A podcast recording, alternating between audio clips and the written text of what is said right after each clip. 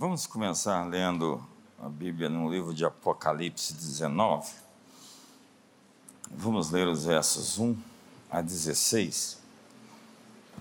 Depois dessas coisas, ouvi no céu como que uma grande voz de numerosa multidão que dizia: Aleluia! A salvação, a glória, a honra e o poder pertencem ao nosso Deus. Pois verdadeiros e justos são os seus juízos. Julgou a grande prostituta que havia corrompido a terra com a sua prostituição, e das mãos dela vingou o sangue dos seus servos. E outra vez clamaram aleluia, e a fumaça dela sobe para todo sempre. Os vinte e quatro anciões e os quatro seres viventes prostraram-se e adoraram a Deus que está assentado no trono, dizendo: Amém, aleluia. Então saiu do trono uma voz que dizia: Louvai o nosso Deus, vós, todos os seus servos, e vós que o temeis, tanto pequenos como grandes. Também ouvi uma voz como a de uma grande multidão como a voz de muitas águas e de fortes trovões que dizia: Aleluia, pois já reina o Senhor nosso Deus, o Todo-Poderoso, já reina. Regozijemo-nos e exultemos e demos-lhes a glória, pois são chegadas as bodas do Cordeiro e já a sua noiva se aprontou. A sua noiva se aprontou. Foi-lhe dado que se vestisse de linho fino, resplandecente e puro. O linho fino são os atos de justiça dos santos. E disse-me: Escreve, bem-aventurados aqueles que são chamados à ceia das bodas do Cordeiro. E ainda me disse: Estas são as verdadeiras palavras de Deus. Então me lancei a seus pés para adorá-lo, mas ele me disse: Olha, não faças isso. Sou conservo teu e de teus irmãos que têm o testemunho de Jesus. Adora a Deus, pois o testemunho de Jesus é o espírito da profecia. Esse, essa frase é o resumo de toda a Bíblia, pois o testemunho de Jesus é o espírito da profecia. Vi o céu aberto e apareceu um cavalo branco. O seu cavaleiro chama-se Fiel e Verdadeiro. Ele e julga e peleja com justiça. Os seus olhos eram como chamas de fogo, e sobre a sua cabeça havia muitos diademas. Ele tinha um nome escrito que ninguém sabia senão ele mesmo. Estava vestido com um manto salpicado de sangue, e o nome pelo qual se chamava é Verbo, o Verbo de Deus. Seguiam-no os exércitos que estão nos céus, em cavalos brancos e vestidos de linho fino, branco e puro da sua boca saía uma espada afiada para ferir com ela as nações. Ele as regerá com vara de ferro. Ele mesmo é o que pisa o lagar do vinho do furor e da ira do Deus Todo-Poderoso. No manto, sobre a sua coxa, tem escrito o nome: Rei dos Reis e Senhor dos Senhores. Tem uma atmosfera aqui hoje. Que texto! louvor, julgamento, louvor, o aparecimento da noiva, louvor, lá vem ele, os céus abertos. Hoje, diferentemente do que muitos pensam, a igreja não está perdendo a guerra. É verdade que nós temos grandes desafios à nossa frente. Hoje, uma em cada três pessoas do planeta Terra é cristã. Segundo o Centro para Estudos do Cristianismo Global do Seminário Teológico Gordon Crowell, nós temos hoje mais de 2,8 bilhões de cristãos no mundo, sendo que o islamismo tem hoje 1,3 bilhões de adeptos. Tanto o hinduísmo como o budismo têm adeptos de centenas de milhões de pessoas. E nós crescemos mais rápido do que a taxa de natalidade do mundo. Há mais pessoas nascendo de novo do que pessoas que nascem biologicamente. Duvida disso? Vejo o Brasil e o avivamento de batismos. Ontem nós batizamos quase 200 pessoas. E isso está acontecendo em todo o Brasil. Crescemos em muito mais de 100 milhões por ano. Existe uma mudança, contudo, no rosto do cristianismo no mundo. Não somos mais tão europeus como no passado. A Europa é Europa por conta da fé cristã. Mas a Europa se declarou pós-cristã e se tornou um grande campo missionário, acredite. A fé cristã no mundo hoje é mais africana asiática e latino-americana. Em números oficiais, o Brasil é o segundo país mais cristão do mundo. E o novo rosto do cristianismo é mais apaixonado, emocional e mais centrado no Espírito Santo. Mas como nós chegamos até esse ponto, dessa parede, esse bloqueio, esses reveses que sofremos nos últimos tempos?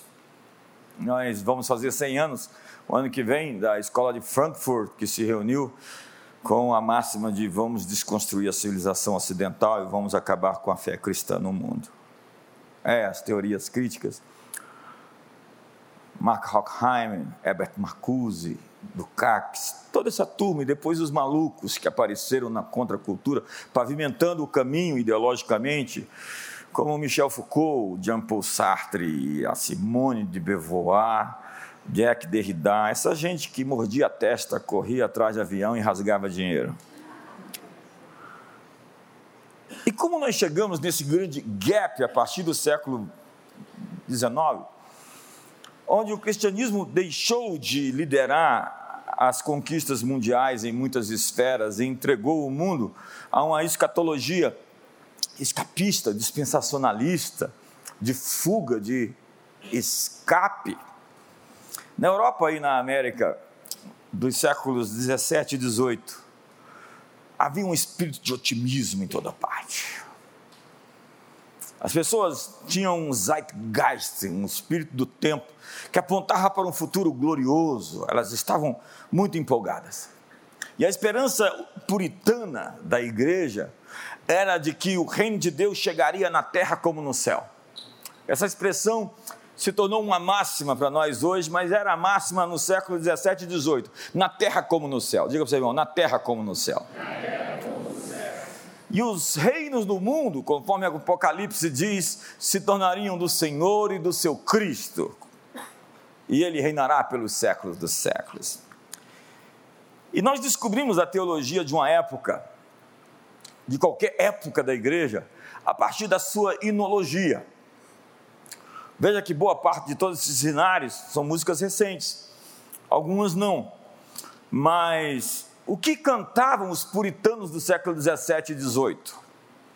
Pergunte a George Frederick Handel. O Messias de Handel fez uma poderosa celebração do reino de Deus na terra como no céu. Diga, na terra como no céu. Hoje, quando você entrar na sua casa, diga na terra como no céu. No seu oratório, dividido em três partes, ele definia o tipo de visão de futuro que os cristãos tinham em sua época. Handel cantava aleluia, aleluia, aleluia. Rei dos reis, Senhor dos senhores, onipotente reina. Aleluia, aleluia. O Senhor Deus onipotente reina. O reino deste mundo se tornou o reino do nosso Senhor e de seu filho e do seu filho, e ele reinará para sempre e sempre e sempre. Ao Rei dos Reis eternamente e sempre. De onde nós tiramos canções tão diferentes de ir embora e deixar esse planeta? Quer que eu canto?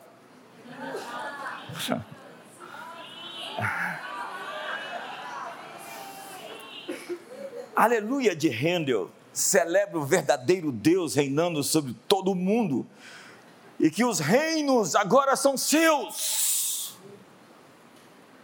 A visão daqueles crentes desses séculos anteriores era de que, no fim de tudo, o nosso mundo seria o mundo de Deus.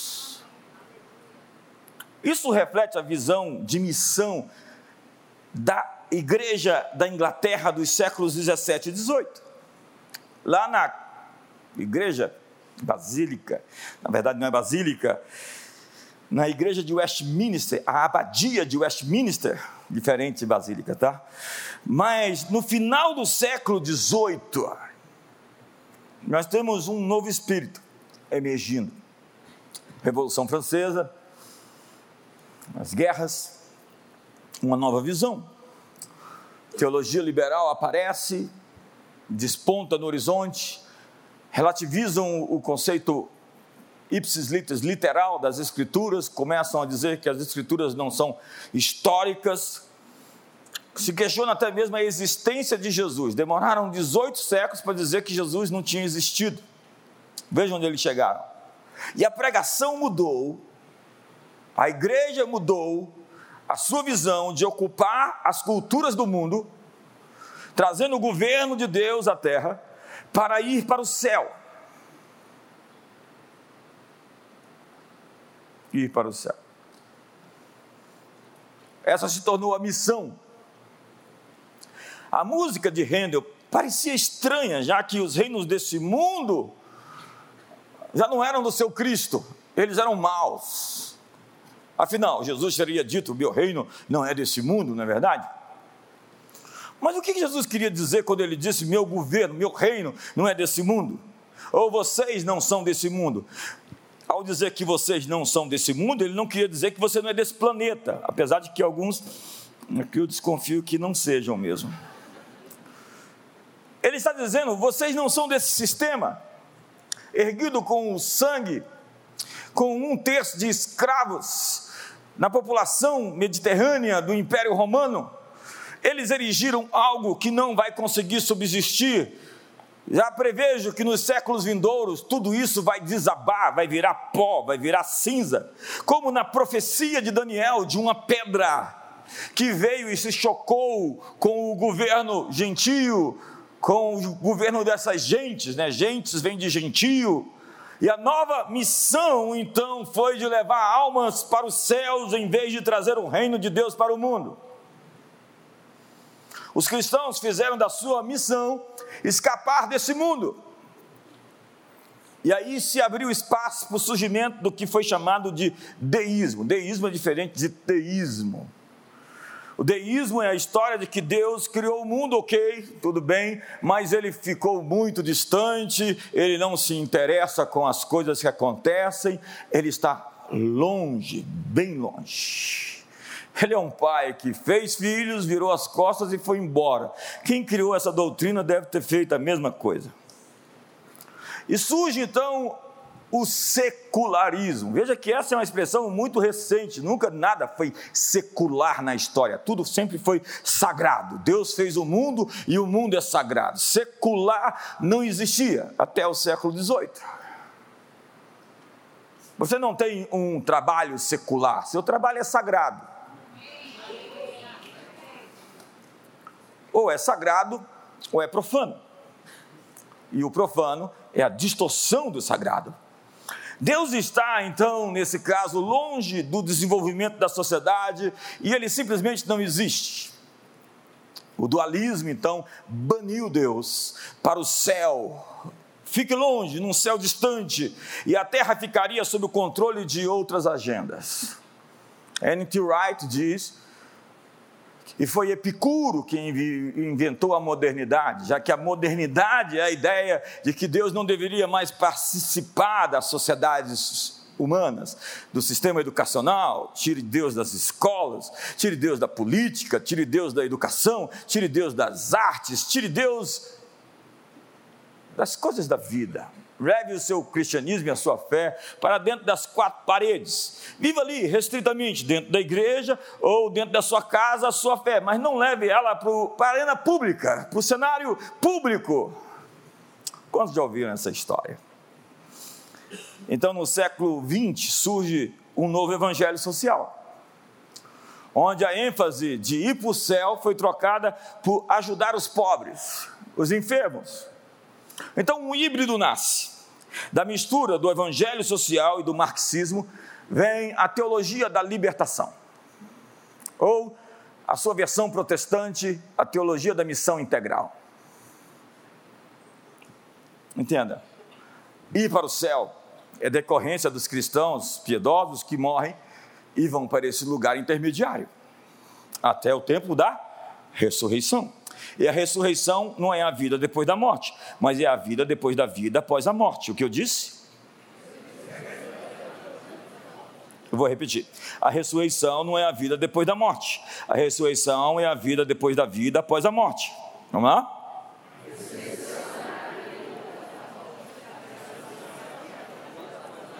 Você entendeu? Ir para o céu ou alimentar os famintos não é a missão central da fé. Alimentar os famintos é decorrência de quem somos. Os pobres sempre tereis no vosso meio. E se nós somos uma igreja que vive a fé cristã, nós vamos recorrer, remediar, socorrer as pessoas que precisam. Isso faz parte da nossa natureza e isso nós temos feito, acredite. Mas muitos de nós decidimos escapar, fugir do mundo, nos encolhendo e aguardando o retorno de Jesus e cantando que a igreja vai ser arrebatada num piscar de olhos. E vai mesmo. A questão é quando. Dá um sorriso para o seu irmão, veja se ele está assustado com essa mensagem. Mas o que a Bíblia diz disso tudo? Qual é a big picture? Você tem que enxergar o que chama-se de overview. Quando você tem uma parte da visão, é aquela história do elefante, quando cegos na Índia vão dizer o que é um elefante, como cada um deles tocou em uma parte do elefante. Então eles dizem: um elefante é um rabo, o elefante é um pé, o elefante é uma tromba, tem tanta gente que acha que o Evangelho é um pedaço do Evangelho, simplesmente uma parte da mensagem. A grande comissão é alimentar os pobres, é um evangelho social, isso é decorrência de quem somos, repito. É ir para o céu, se você quiser morrer, se você morrer, você tem que ir para lá, eu espero.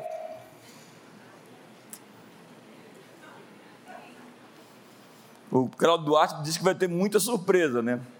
A primeira é quando você chega lá e fala, eu aqui? A segunda é, é o que, que fulano está fazendo aqui? Ele? A terceira é, cadê fulano? Você precisa dessa grande fotografia e não num pedaço do Evangelho. Nós precisamos, como diz N.T. Wright, do Evangelho dentro dos Evangelhos. E a macronarrativa, a narrativa principal das Escrituras é começada em Gênesis capítulo 1, versos 27 e 28. Deus fez o homem macho e fêmea. E no verso 28 ele diz: os abençoou ele disse: sede fecundos, multiplicai-vos, enchei a terra, sujeitai-a, dominai sobre os peixes do mar, sobre as aves do céu, sobre todo animal que rasta. Será que Deus mudou de ideia? E fez de nós simplesmente escravos, e fez de nós simplesmente mendigos, e não reis nesse mundo? Será que Deus mudou a ideia de que Ele nos deu um mandato de domínio ou uma comissão cultural e Ele agora no Novo Testamento já não quer que a gente faça o mesmo? Não, Mateus capítulo 28 é o equivalente de, do Novo Testamento de Gênesis capítulo 1. Ide por todo mundo, fazer discípulos de todas as nações, batizando-os em nome do Pai, do Filho e do Espírito Santo e agora é dada pelo segundo Adão, Jesus Cristo. Todas as Escrituras apontam uma progressão vitoriosa do reino de Deus ao longo da história. Muitas pessoas esperavam que isso acontecesse no primeiro século. Mas acredite, a narrativa de Apocalipse, nós chegamos no capítulo 19, e você vê ele aparecer, o capítulo 20, 21 e 22 é a festa é a descrição, o livro de Apocalipse, de como o reino de Deus prevalece contra o império das trevas. Então, ao ler Apocalipse, leia rindo, leia alegre, leia cheio de esperança. Tem gente que pega o livro de Apocalipse e já fica assustado. A promessa é que a semente bendita de Abraão será abençoada e abençoará todas as famílias da terra. Abençoarei os que te abençoarem. Então, a tua descendência, diz, possuirá as portas dos seus inimigos. Gênesis 22.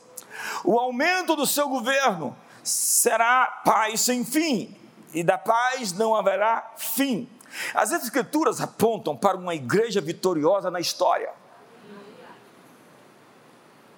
Então, a grande fotografia precisa ser vista em todo o livro chamado Bíblia, de Gênesis Apocalipse. O que, que Deus intencionou desde Gênesis e foi gerando até chegar no final do livro. A pergunta é: quando começou o reino de Deus? Nas parábolas do reino, lá de Mateus 13, Jesus promove a ideia de uma influência progressiva do reino de Deus em uma em, uma, em, em vez de uma igreja derrotada, arrebatada ao céu antes de Jesus voltar fisicamente para a terra novamente.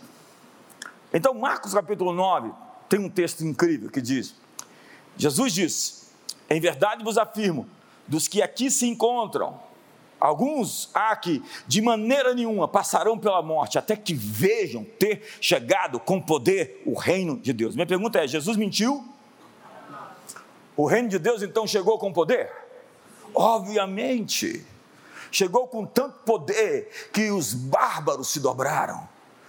Aquela geração foi visitada pelo poder do Espírito Santo desde Pentecostes, sinais, prodígios, milagres, a evidência apostólica estava com eles. Toda a Ásia Menor ouviu o Evangelho a partir da escola de Tirano, a partir de Éfeso. Paulo diz que o mundo foi evangelizado. Lá em Atos 17, verso 6, eles dizem: aqueles que têm transtornado o mundo chegaram até aqui. A igreja não estava intimidada, se escondendo, a igreja estava atropelando tudo em sua frente. Aquele movimento de 12, 11 homens, depois Matias, ele se tornou o maior movimento da história. Não existe um grande movimento, um movimento tão poderoso na história como a igreja de Jesus Cristo. Depois de dois mil anos, nós estamos aqui e estamos no Brasil todo, e todas as nações estão reunidas agora, em nome daquele que disse: Quando eu for levantada, atrairei a todos até a mim.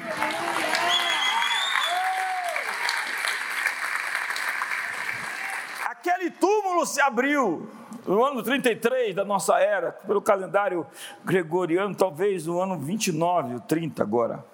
Vai fazer dois mil anos. Dois mil anos de ressurreição. Eu estou numa expectativa para essa data. Quantos sabem que o aniversário de dois mil anos de ressurreição merece um presente assim incrível para a humanidade? Quantos sabem que Deus está se movendo e trazendo algo sobre a terra nesse tempo? A minha narrativa não é do que o diabo está fazendo na nova ordem mundial. Ei, por favor, a minha narrativa é do que Deus está preparando para movimentar a igreja, para cumprir a visão de que a igreja se aprontou. O verso aqui diz que a noiva está pronta. Então o sinal o sinal é a noiva adornada, bela, formosa, poderosa, cheia do Espírito Santo, sem mancha, sem mácula, sem ruga. É uma igreja de gente, de gente como a gente, de gente crente de verdade.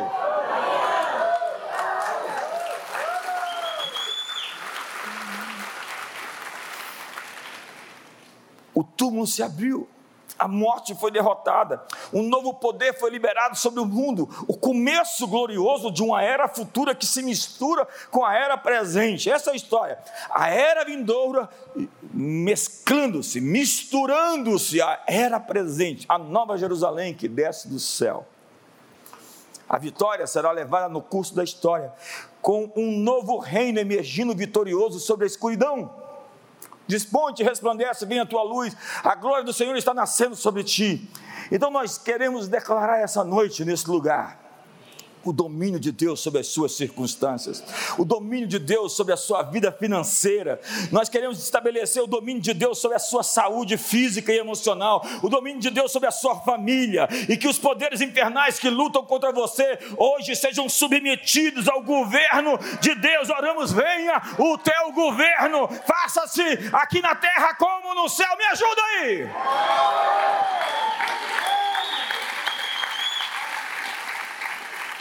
Nós estamos aqui não para fazer propaganda do anticristo.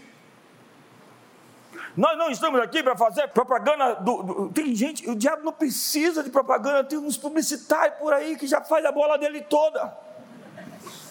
Você sai da igreja e fala assim: nós estamos todo mundo perdido. Veja o que está acontecendo no Brasil. Amigo, nós estamos numa curva. O que, é que eu disse?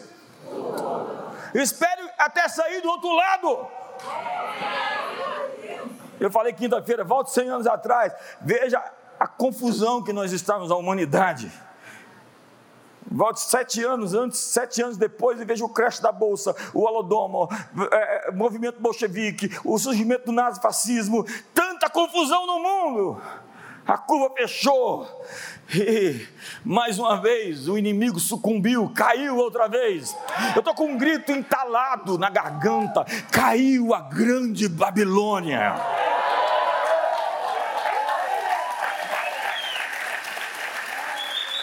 Os seguidores de Jesus receberam a comissão de levar essa boa nova a toda a terra, discipular as nações. Então, o novo rosto da fé cristã está sendo mudado de cristãos apáticos para a gente enganjada. Um povo incrível está surgindo. Esse é o tema da conferência global, você viu? A Next Generation. Não precisa ser novo, precisa só ser ungido. Porque Deus vai ungir você com uma nova unção esse tempo. Quantos acreditam?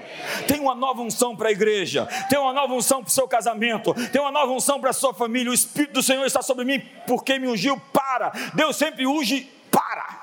Deus unge para. Tem gente que na Bíblia que ele ungiu para ganhar dinheiro. Tem gente que Deus ungiu para curar enfermos. Tem gente que Deus ungiu para libertar os cativos. Tem gente que Deus ungiu para ser uma voz da verdade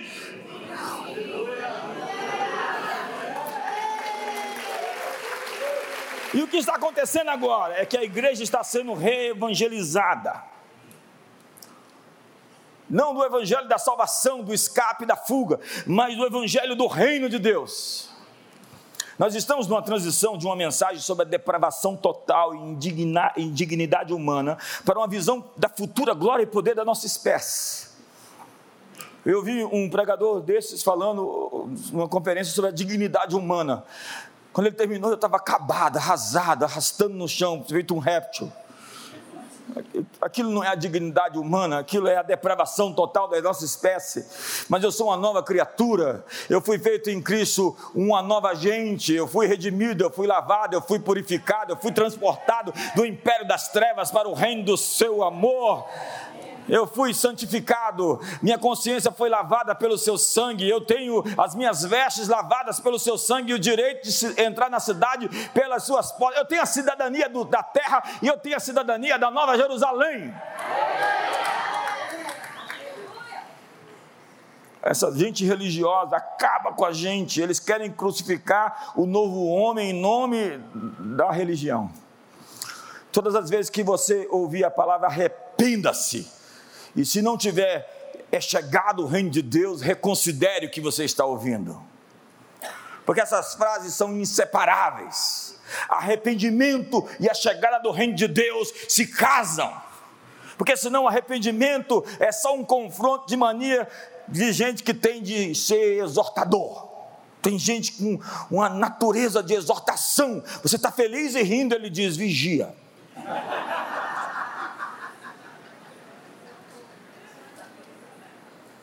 Estão comigo? É um evangelho de sofrimento, é um evangelho de dor. Não que a gente não sofra, mas o choro dura uma noite, mas vai amanhecer, senhoras e senhores.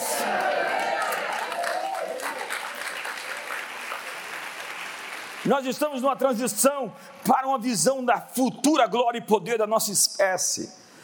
No renascimento, que durou do século 14 até o século 17, o homem se tornou o centro porque antes ele era apenas a escória. Acabaram tanto, enfatizaram tanto o pecado, a queda. Nós nos tornamos tão cruéis e dogmáticos que o humanismo surgiu como uma resposta. Foi o outro extremo. Divinizaram o homem porque o homem foi acabado. Então surgiu com toda a força na literatura, na arte, na música, na filosofia, na política de toda a Europa. E os seres humanos foram postos no centro de tudo, no contexto político e social. E Deus ficou na sombra. E nós vimos então a modernidade expulsar Deus. Nós não queremos mais. A Revolução Francesa, tão celebrada pelos inteligentinhos, que terminou com Napoleão Bonaparte, tirano déspota, e que matou mais gente nos dois anos somente, 1793, 1794, do que todas as pessoas que morreram nas inquisições durante séculos. Essa Revolução Francesa tentou reinventar o mundo e provocou mais dano, mais dor e mais sofrimento do que você consiga imaginar. É a mãe, com o contrato social de Rousseau, o inventor da Revolução, de todas as ditaduras do século XX, que mataram mais de 100 milhões de pessoas. E a igreja tentou criar uma teologia bacana, uma fé inteligente, então tirou os milagres.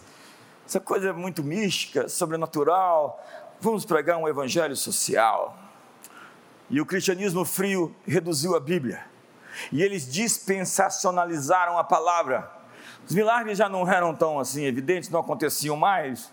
Foram tiradas das escrituras sinais e maravilhas, falar em línguas, profecias, e já não existiam mais apóstolos nem profetas. Engraçado que esses que mutilaram a Bíblia são justamente os maiores críticos e perseguidores dos que querem a Bíblia inteira. A Bíblia inteira. Quantos querem a Bíblia inteira? A igreja mudou a mensagem de pregar o evangelho do reino de Deus a todos os povos para preparar as pessoas para férias eternas nos céus. Quer que eu canto? Sim, eu porfiarei por essas terras de além e terminarei as muitas lutas de quem lá está meu bom Senhor, ao qual eu desejo ver. Ele é tudo para mim e sem ele eu não posso. Não vou cantar o resto não. Obviamente que essa música que o pessoal cantou e já morreu e está lá, porfiando na Nova Jerusalém. Essa, essa, é a música daquela geração. Eles cantavam bem certinho. Mas Deus tem uma nova canção para esse tempo. Deus tem um novo som para essa estação. Quantos acreditam? Quantos estão comigo aqui? Você estava torcendo para desafinar, né, Felipe?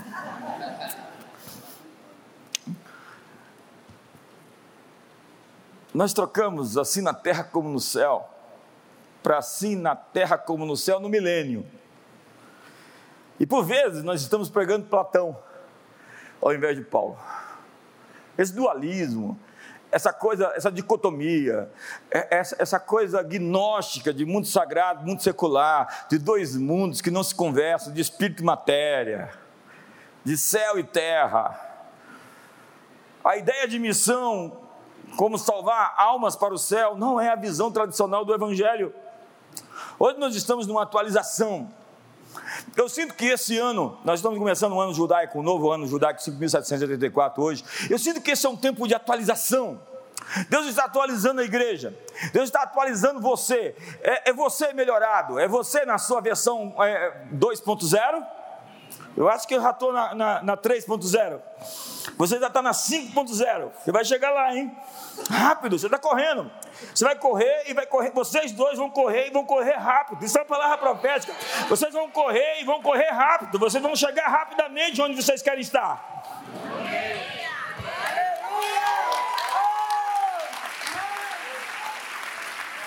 Você estava torcendo para desafinar? É o maior privilégio da história viver nesse dia, num dia como esse. A mentalidade do reino é sobre ser o sal da influência da sociedade. O pensamento do reino é estar preocupado com a segunda-feira e não somente com o nosso encontro aqui no domingo. Como é que vamos viver amanhã e na terça? E no meio da semana, qual é o nosso testemunho? Qual é a nossa pregação? Qual é a nossa demonstração? Isso é o evangelho do reino. A igreja estará avançando globalmente, caminhando em sinais, maravilhas e manifestações de poder nesses tempos, numa atualização. Diga atualização. atualização. Sem precedentes. Deus está atualizando você. Quantos querem assim, aquele negócio que atualiza, vai assim, 60, 70, 80, 99% e depois cai. Não, vai atualizar completo. Então empurra seu irmão e fala: Você vai atualizar completo hoje.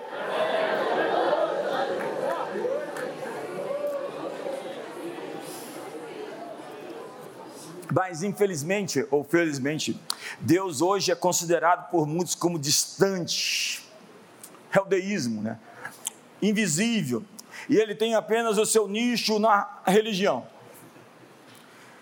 Mas, senhoras e senhores, prepare para ver a manifestação de Deus nas ruas, nos esportes, nas praças, nas galerias de arte, nos shopping centers. Toda a terra será cheia do conhecimento da Sua glória.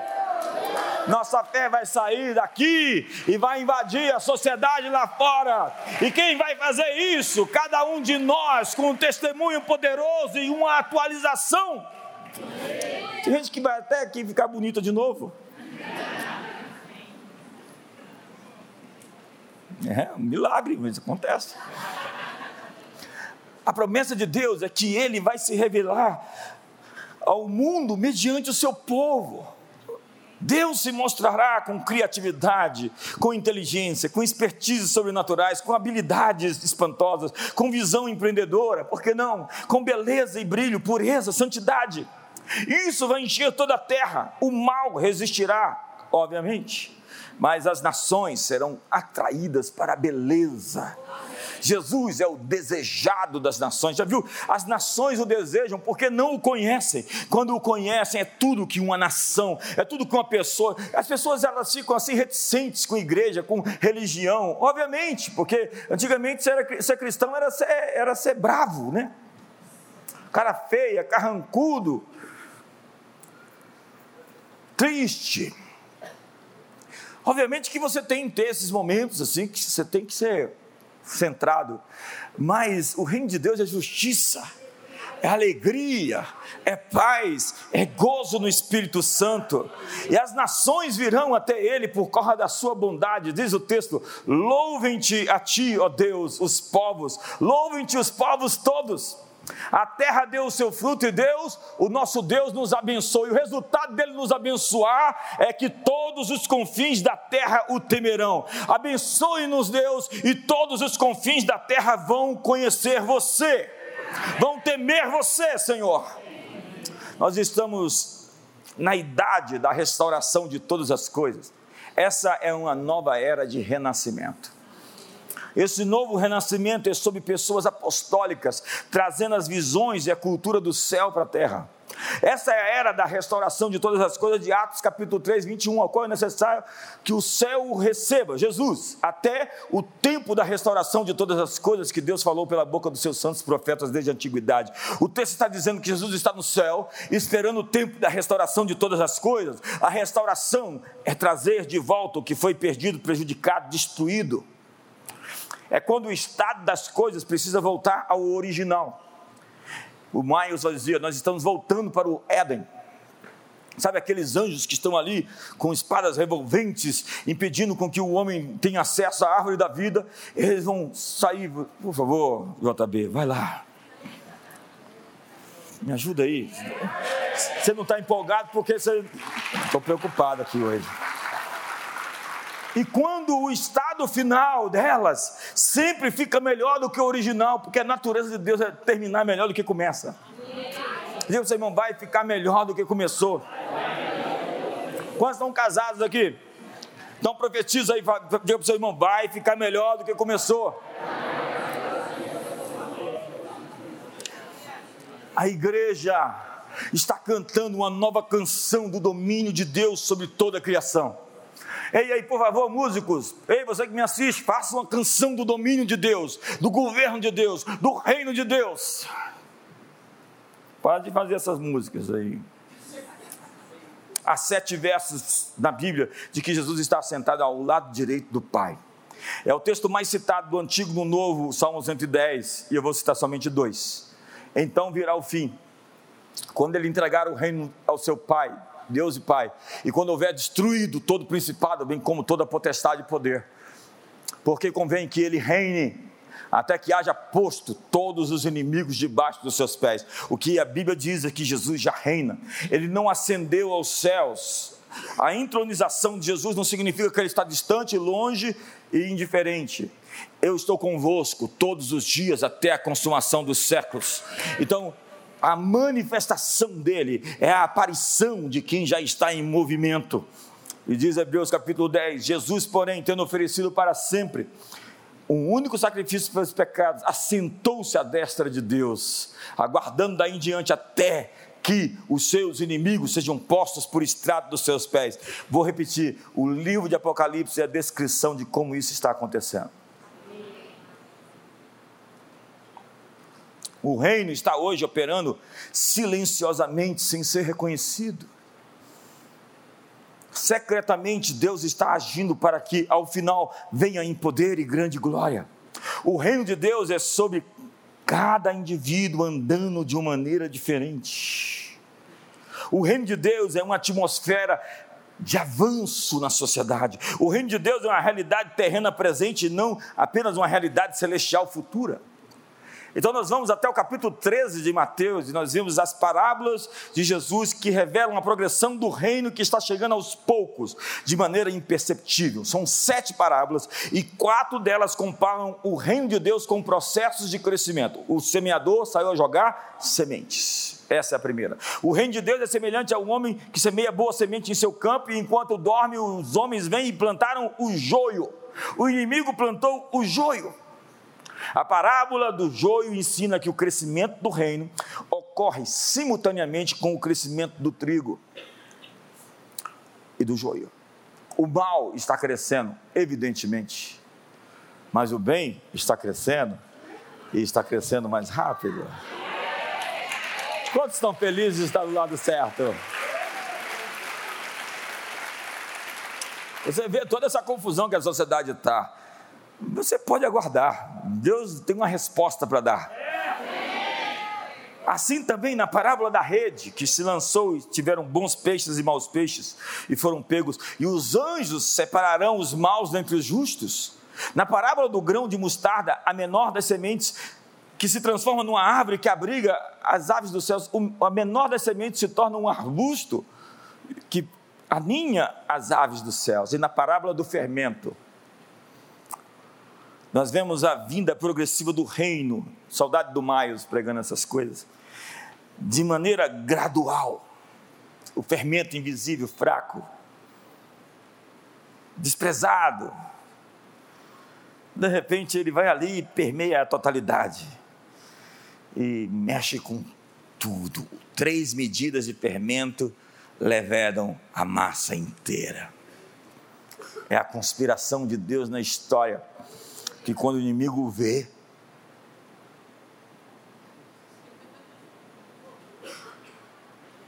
é Deus colocando Moisés dentro do palácio de Faraó.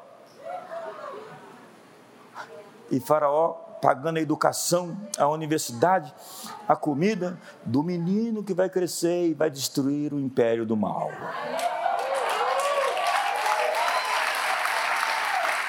Senhoras e senhores, tem um Moisés em algum palácio.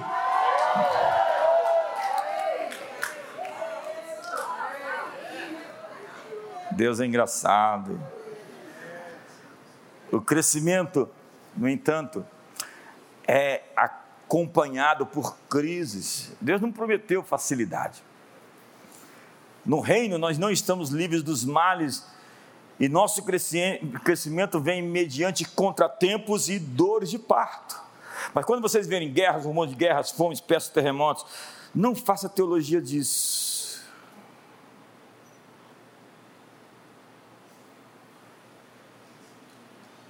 Levantai-vos as vossas cabeças. A atitude certa é não olhar para isso. Cuidado com teologia de jornal. tudo vira sinal do Apocalipse. Imagine se os cristãos fizessem isso há 100 anos atrás. Jesus já tinha voltado umas 10 vezes. A terra foi confiada ao homem redimido. É a parábola da vinha, lembra? O homem plantou uma vinha, cercou de uma sebe, colocou nela um lagar e deu a alguns homens para cuidarem dela. E viajou e enviou os seus servos para receberem o fruto, e eles não deram fruto, bateram nos seus servos, mandaram embora. Depois enviou o seu filho e eles o mataram. E ele pergunta: o que se fará com esses homens maus? E a resposta é: destruirá a vinha? Não. A resposta é: vai julgar aqueles homens maus e vai dar a vinha a homens justos, redimidos, que vão lhe dar o respectivo fruto. Jesus está falando da terra, Jesus estava falando dos fariseus e dos religiosos, dos homens maus daquele tempo. Jesus estava falando da igreja. Deus não criou a terra para ser um caos, mas para ser habitada. Disse Jesus: os mansos herdarão a terra.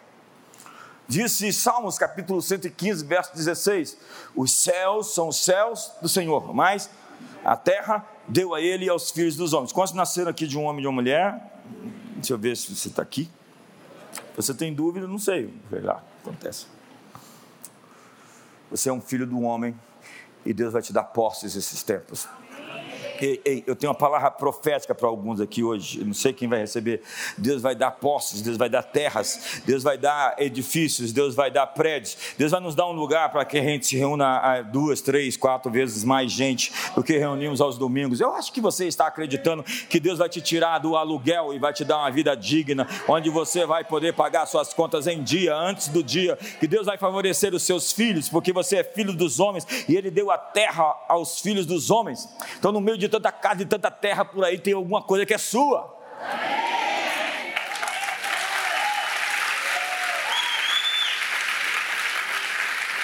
Sim, Deus vai te dar herança, Deus vai te dar escritura. Prepare, porque milagres vão acontecer esse final de ano.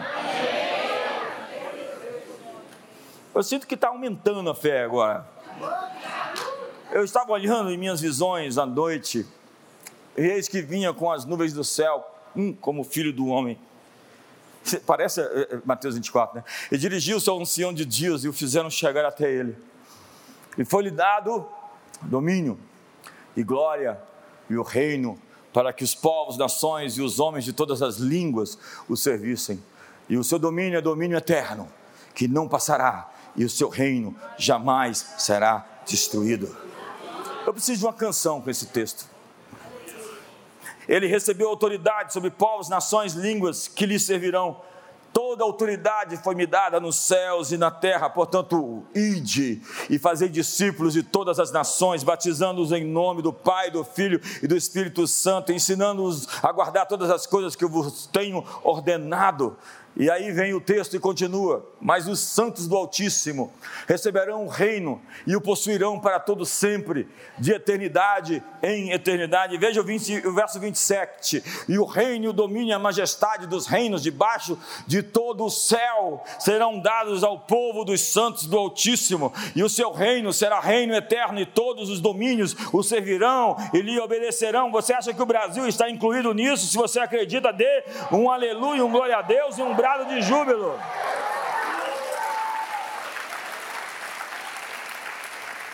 Então, ao invés de reclamar, de se queixar, de ficar desesperado, fala: Eu quero trazer hoje, eu libero hoje a autoridade, o domínio. Como é que Jesus pediu para a gente orar? Venha o teu reino, faça-se da terra como no céu, venha o céu sobre a terra. Eu rogo para que não os tire do mundo, mas para que os livre do mal. Você está querendo morrer e ir para o céu? Está orando errado. Deus está revestindo você com autoridade para viver uma vida poderosa. Não é sem luta. No mundo tereis aflições, mas tende. Fica animado, empurra seu irmão fala: fica animado, irmão. Não, fala para ele: o melhor está adiante.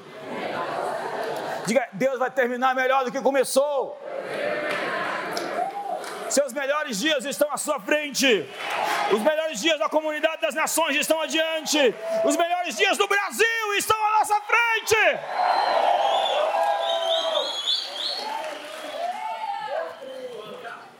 Diz a Bíblia que Nabucodonosor sonhou com uma estátua. E ele queria que os, os intérpretes, os bruxos, os feiticeiros, os mandigueiros, os, os, os maconheiros, oh, perdão. Todos eles dessem o sonho e a revelação. Aí, os, os, os, bruxos falaram: olha, é o seguinte, dá o sonho que a gente dá a interpretação. Vocês querem me enganar? Se vocês não me deram o sonho e a interpretação amanhã, todos vocês vão morrer. E Daniel estava no grupo. Daniel não dormiu a noite, ficou em vigília de oração. Ele sabia que se ele não acordasse com o sonho, ele ia morrer. Alguém já dormiu desse jeito assim, que se não tivesse uma intervenção de Deus ia morrer? E ele recebeu a o sonho e a interpretação. Quando ele chegou e deu para Nabucodonosor, Nabucodonosor ficou assim pálido, sem força. Falou: quem é esse cara? Eu estou atrás desse cara. Essa gente que entra no conselho de Deus e entra, no, entra, senta na mesa e ouve Deus falar uma direção que vai virar a chave de negócios, de finanças, de famílias, da política, da saúde, da economia. Eu estou atrás dessa gente, sabe, que passa uma noite de vigília, como o profeta Abacuque, por-me-ei na fortaleza, colocar-me-ei na torre de vigia, de lá não vou sair até que eu tenha uma resposta à minha demanda. Eu não estou atrás dessa gente que fala: se Deus não me abençoar, eu vou desviar, se Deus não fizer isso, eu não vou mais no culto, não vou mais na igreja. Não, não é essa gente que Deus está levantando essa noiva preparada, adornada. Não é esse tipo de gente que vai mudar a realidade. É esse Daniel, que de repente aparece e vai dizer: Olha, depois dessa estátua, ele explicou a cabeça.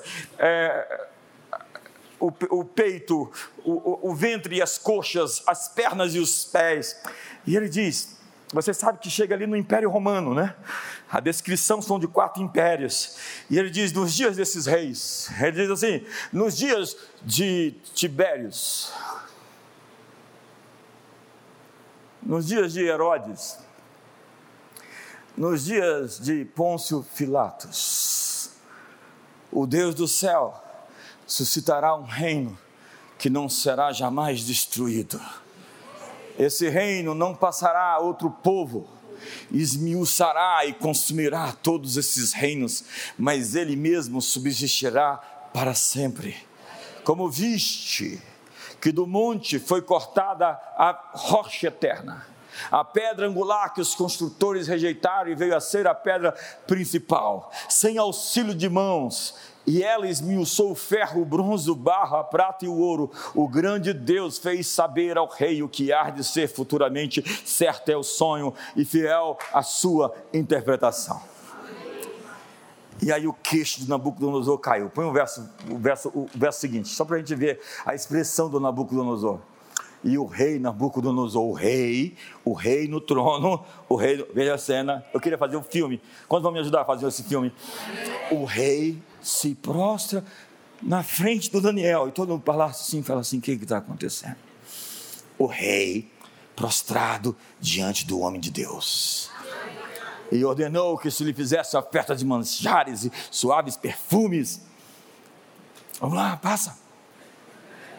E disse o Daniel, disse a Daniel, o rei a Daniel, certamente o vosso Deus é o Deus dos deuses e o Senhor dos reis e o revelador de mistérios, pois pudesse revelar esse mistério. Mais na frente, Nabucodonosor escreve a carta da sua conversão e se membra na comunidade da Babilônia lá de Daniel. É engraçado esse Daniel. Onde tem uma encrenca brava, sai uma mão da parede.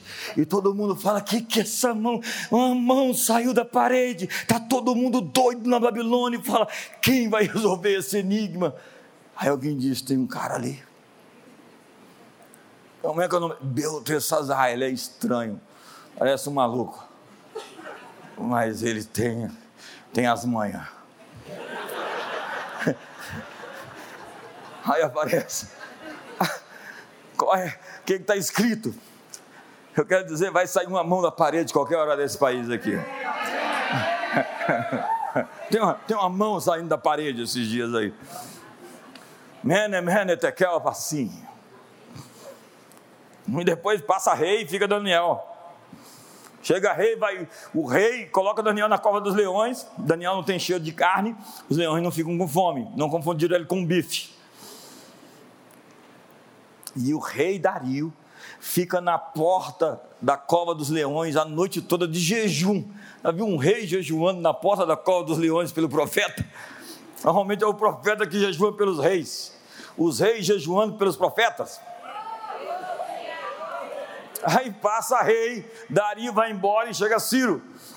E nesses dias Daniel entra no quarto 21 dias de jejum e oração e começa a sacudir os céus, terremoto, placas tectônicas se mexendo, guerra de principados, anjo Miguel, arcanjo Miguel e guerra espiritual contra o rei da Pérsia e depois vem o rei da Grécia, tudo isso um homem no quarto movendo o céu. Eu estou atrás desse cara.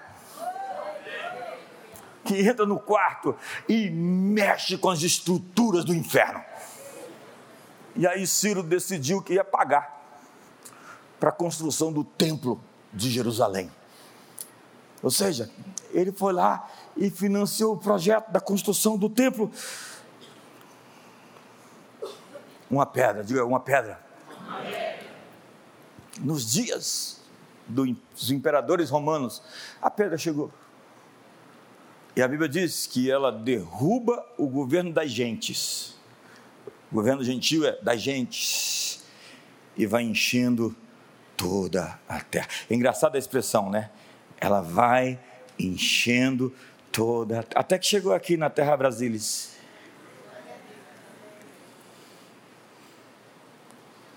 E está chegando. E você que veio a primeira vez aqui, agora entendeu que o Evangelho não tem nada a ver com, com religião. Você veio aqui no lugar de governo, de autoridade, de domínio esse é o parlamento dos céus, onde dois ou três se reúnem e decidem, eu decidirei, o que ligares na terra será ligado nos céus. Quantos querem decidir hoje? Então o profeta Malaquias diz que os justos caminharão sobre as cinzas dos injustos. Fizareis os perversos, porque se farão cinza debaixo das plantas dos vossos pés naquele dia que preparei, diz o Senhor. Os primeiros cristãos tinham consciência de que a vitória conquistada na cruz um dia teria o seu efeito total. O Salmo 2 fala do domínio global do Messias. Pede-me, te darei as nações. O sonho de Deus são nações. A paixão de Deus são nações. E Romanos 8, 19, nós temos o retrato da criação gemendo em expectativa, como uma mulher em trabalho de parto, prestes a dar à luz. Essa é a expressão que Jesus usa. São, esses são os princípios das dores é um nascimento, diga um nascimento. Então nós temos sete fases, sete selos, sete taças da ira, sete flagelos, sete trombetas. É uma mudança de era com convulsões. Então Romanos 12 diz: Não vos conformeis com esse século, mas transformais pela renovação da vossa mente, para que experimenteis qual seja a boa, agradável e perfeita vontade de Deus. A palavra século, que a gente traduz por mundo, é aion, é a era vigente, a era presente que está sendo substituída. Mas diz a Bíblia que Jesus é o Senhor dessa era e da próxima era. Ele é o Senhor de todas as eras, em 10, em 100, em um milhão de anos. Jesus é o Senhor para sempre. E aí vem a mensagem: arrependei-vos, porque arrepender-se, mudar de mente, não vos conformeis com esse século, é abraçar a agenda do reino de Deus. O céu ou o inferno estão em busca de manifestar sua agenda na terra. Essa batalha está se refletindo na realidade. Se nós oramos assim na terra como no céu, o diabo quer fazer assim no inferno como na terra. E arrepender-se é mudar sua perspectiva da realidade. A batalha espiritual é a batalha para decidir qual a versão da realidade que está no reino sobrenatural que vai prevalecer sobre a terra a colisão de poderes para decidir quais ideais, quais princípios, quais valores vão se materializar. Mas na contramão dessa revelação, há muita gente que decidiu enfatizar a ascensão das trevas. Tem gente apaixonada pelas coisas profundas de Satanás, como diz lá a igreja de Tiatira, aquele pessoal que gosta de estudar o diabo e as coisas da escuridão. Jesus disse: o príncipe desse mundo já foi julgado. Já foi julgado. Paulo nos explica o que aconteceu na cruz em Colossenses, tendo cancelado o escrito de dívida que era contra nós e que constava de ordenanças, o qual era prejudicial e removeu inteiramente, encravando na... é, é o dossiê do diabo contra você, sabe? Sua ficha completa de todos os erros e problemas que você teve na vida. Diz a Bíblia, volta lá, que ele encravou toda aquela história na cruz que ele na, no Calvário ele pegou o seu escrito de dívida e rasgou, que ele cancelou os seus pecados, porque nele temos a redenção, a remissão dos pecados, nele fomos perdoados, nele fomos redimidos. Verso 15. E despojando os principados e as potestades, publicamente os expôs ao desprezo, triunfando deles na cruz. Isso é muito importante, porque os habitantes de Jerusalém, daqueles dias, do século I, sabiam o que Jesus estava dizendo. Porque as legiões romanas, e você já pode ter assistido isso em algum filme, quando chegavam em Roma, quando venciam as guerras, eles eram aclamados nas portas da cidade. Eles estavam guiando em procissão os vencidos, os bárbaros, os povos conquistados, e eles estavam nus, todos aqueles que foram derrotados na guerra estavam nus, as suas armaduras foram tomadas, e eles estavam exibindo ao povo romano os despojos. Jesus está dizendo, a Bíblia está dizendo que Jesus na cruz, ele pegou todos os demônios, arrancou suas insígnias, despiu das suas vestes, pegou os despojos e passou em procissão nos céus, despojando os poderes das trevas. O inferno inteiro caiu naquela cruz. E Jesus disse: Se eu, porém, expulso os demônios pelo dedo de Deus, certamente é chegado o reino de Deus sobre vós. Jesus diz que a manifestação do reino implica em que os demônios são expulsos. E Jesus completa dizendo que o avanço, avanço do reino significa apropriação dos despojos. Diga, apropriação dos despojos. Quando o valente bem armado guarda a sua própria casa, ficam em segurança todos os seus bens. Sobrevindo, porém, um mais valente do que ele, vence-o, tira-lhe a armadura em que confiava, ele divide os despojos. Jesus está dizendo, nesse contexto de expulsar demônios, que ele tirou a armadura dos poderes, tomou os despojos da guerra. E ao encontrar as portas do inferno, nossa mensagem deve ser: nós estamos aqui declarando a vitória de Jesus contra vocês. Quando você encontra uma pessoa oprimida por demônios, você deve dizer: eu vim aqui declarar a vitória do Cordeiro na sua vida contra as forças que te oprimem. Eu vim aqui essa noite declarar a vitória do Cordeiro contra os espíritos que estão amarrando você na sua área financeira, na sua área emocional. Eu vim aqui declarar a vitória do Cordeiro contra as doenças que estão atacando o seu corpo e dizer que pelas pisaduras de Jesus você é sarado. Eu vim aqui declarar a vitória do Cordeiro sobre todas as questões e áreas da sua vida que estão sendo afetadas, oprimidas. O mundo espiritual é real os demônios existem e eles estão atacando as pessoas. Mas a mensagem da Bíblia, a pregação central, a mensagem primal de Jesus é que o reino de Deus chegou. Veja isso. Depois de João ter sido preso, foi Jesus para Galiléia pregando o evangelho de Deus e dizendo: Três frases. O tempo está cumprido. O reino de Deus está próximo. Próximo ali não é que ele está vindo, é que ele está aqui, próximo, próximo. Empurra sua irmã e fala: próximo. É isso que é próximo. Arrependei-vos e crede no Evangelho. A mensagem de Lucas, capítulo 4, ele, porém, vos disse: é necessário que eu anuncie o Evangelho do reino de Deus também às outras cidades, porque para isso fui enviado para anunciar o evangelho do reino de Deus. A maioria dos púlpitos hoje está pregando outra mensagem. Veja João Batista, ele anunciava o reino de Deus. A mensagem da igreja é o reino de Deus. Jesus disse aos discípulos: vão e preguem o reino. E quando Jesus ressuscitou, e apareceu aos discípulos. Diz a Bíblia que ele passou 40 dias. Olha só, a estes também, depois de ter aparecido, se apresentou vivo, com muitas provas incontestáveis, aparecendo durante 40 dias. Foi um, uma imersão de 40 dias. Jesus falando das coisas concernentes ao reino de Deus para os discípulos. Imagina, eu queria estar naquela aula. 40 dias com Jesus, ouvindo a mensagem do Evangelho da salvação. Vamos escapar? Vamos fugir? Não, vamos enfrentar. Nós somos uma tropa de avanço, nós somos um exército conquistador. Nós estamos aqui e em breve o Deus de paz esmagará Satanás debaixo dos nossos pés. Paulo ensinava dia e noite o reino de Deus.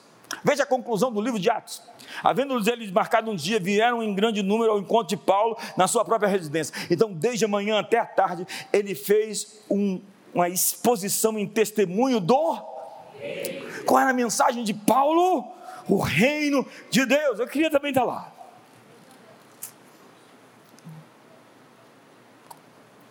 Nós viemos aqui essa noite para anunciar o domínio de Deus. Colossenses 1,13 diz: Somos resgatados do império das trevas para o reino do Filho do seu amor. Veja o verso 14, que lindo, ó. No qual temos a redenção, a remissão dos pecados. Quantos estão felizes por ter sido perdoados? Então ouça essa mensagem: vai e não peques mais, tá? Não faz brincadeira, porque isso não se brinca. Jesus diz a alguém: vai e não peques mais, para que não te aconteça coisa pior. Porque o salário do pecado é a morte, o dom gratuito de Deus é a vida eterna. Eu ainda tenho 14 minutos, fica aí. Eu vi um pessoal saindo, duas pessoas ali, eles foram chamar mais gente, porque está muito legal.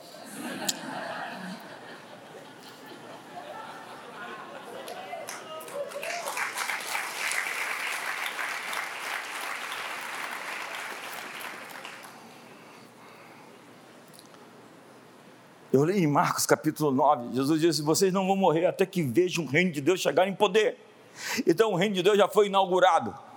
O reino de Deus já é uma realidade. Em Lucas capítulo 17, verso 21, dá para colocar Lucas 17, 21. Se disseram ele ali ou acolá, não creio, porque o reino de Deus está dentro de vocês, está no meio de vocês. A igreja, então, está entrando numa atualização onde sinais, maravilhas e manifestações do poder de Deus serão sem precedentes. Haverá guerra, resistência, mas esta é a era da restauração de todas as coisas. Jesus disse aos discípulos: Ei, não temam pequeno rebanho, porque foi do agrado do Pai lhes dar o seu reino. Diga para o irmão do seu lado: Foi do agrado do Pai te dar o seu reino. Então, para terminar, eu vi que vocês não falaram lá. Depois de eu profetizar uma coisa tão bonita para vocês assim. Então eu vou terminar.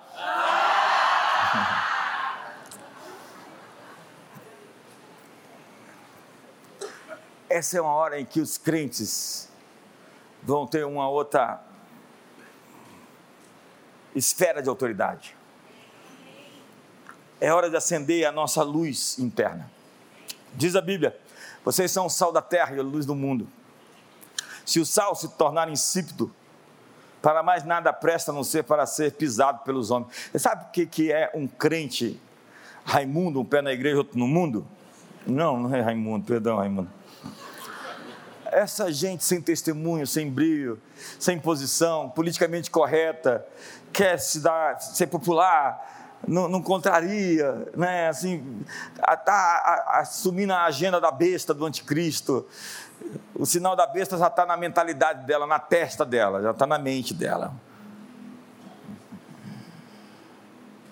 Por quê? Porque ela aceitou essa agenda. Mas o que a Bíblia diz é que gente assim vai ser pisada pelos homens, não tem valor porque ela não é posicionada. Jesus disse: Vós sois a luz do mundo e não se pode esconder a cidade edificada sobre o monte. Nem se acende a candeia e se coloca debaixo do alqueire, mas no velador e dá luz a todos os que estão na casa. Assim, resplandeça a vossa luz diante dos homens para que vejam as vossas boas obras e glorifiquem a vosso Pai Celestial que está nos céus. Ser luz significa andar em um instinto superior, é viver em discernimento. E isso precisa de exercício, de prática, de discernimento. Precisa de coração puro para não falsificar. Há tanta gente que falsifica que Deus disse que Deus não disse nada. Há tanta gente com falsas mensagens, mensagens que são oriundas do seu ventre. Pessoas que estão ouvindo errada porque estão enviesadas pelas suas próprias emoções, ou pela sua amargura, pelo seu ressentimento. É preciso testar o que está sendo ouvido e se mover em sacrifício.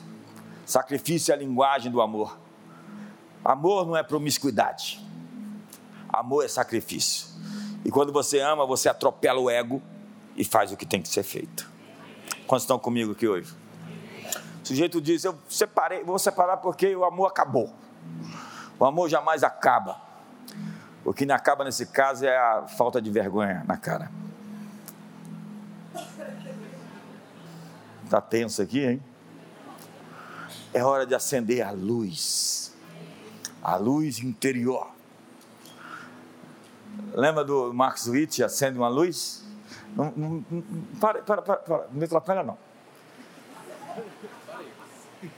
Vamos lá, me ajuda aí. Acende uma luz e deixa ela brilhar a luz de Jesus que brilha em todo lugar, nada puedes esconder, nada puedes calar.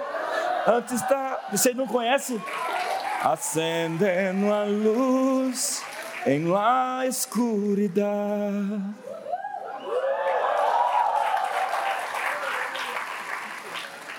Quando você chega lá na empresa, acende a luz.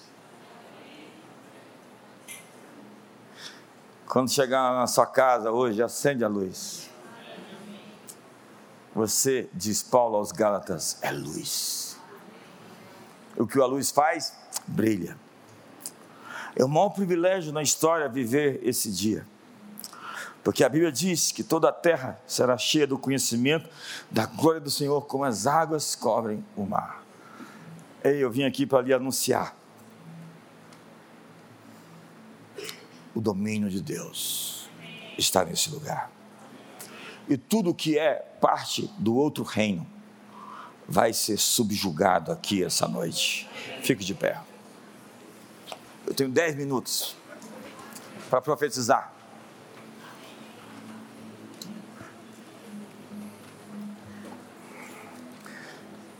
Abraça o irmão do seu lado e fala qualquer coisa na sua vida sob o controle das trevas, eu anuncio o domínio de Deus sobre essa área.